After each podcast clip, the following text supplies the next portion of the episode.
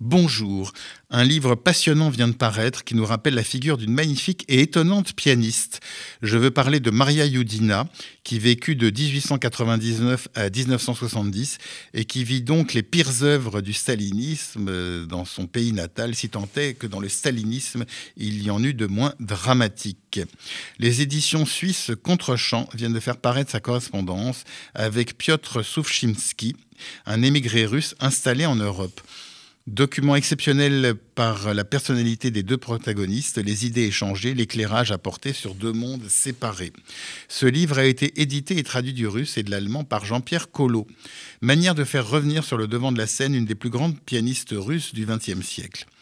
Née dans une famille juive, Maria Yudina s'est convertie, devenue adulte, à la religion orthodoxe et a fait figure d'une singulière mystique.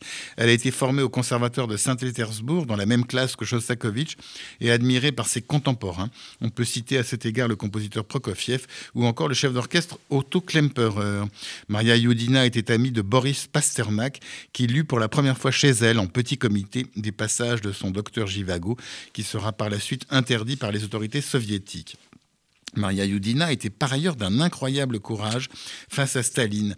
Avocate de la musique des Stravinsky, Krenek, Indemit, autres compositeurs très mal vus en URSS, elle réussissait à se procurer leurs partitions et les jouait quand c'était possible. Sur elle courent toutes sortes d'anecdotes. Ainsi, on raconte que Staline, malgré son antisémitisme forcené, adorait la pianiste qu'était Maria Yudina. On dit qu'un jour, il l'avait écoutée interpréter à la radio un concerto de Mozart.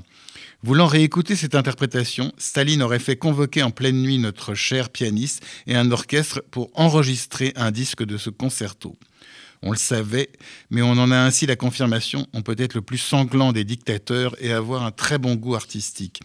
Pour revenir à Maria Yudina, outre la formidable correspondance que j'évoquais, on peut se procurer facilement certains de ses enregistrements, au premier rang desquels les sonnettes de Beethoven et des œuvres de Dmitri Shostakovich.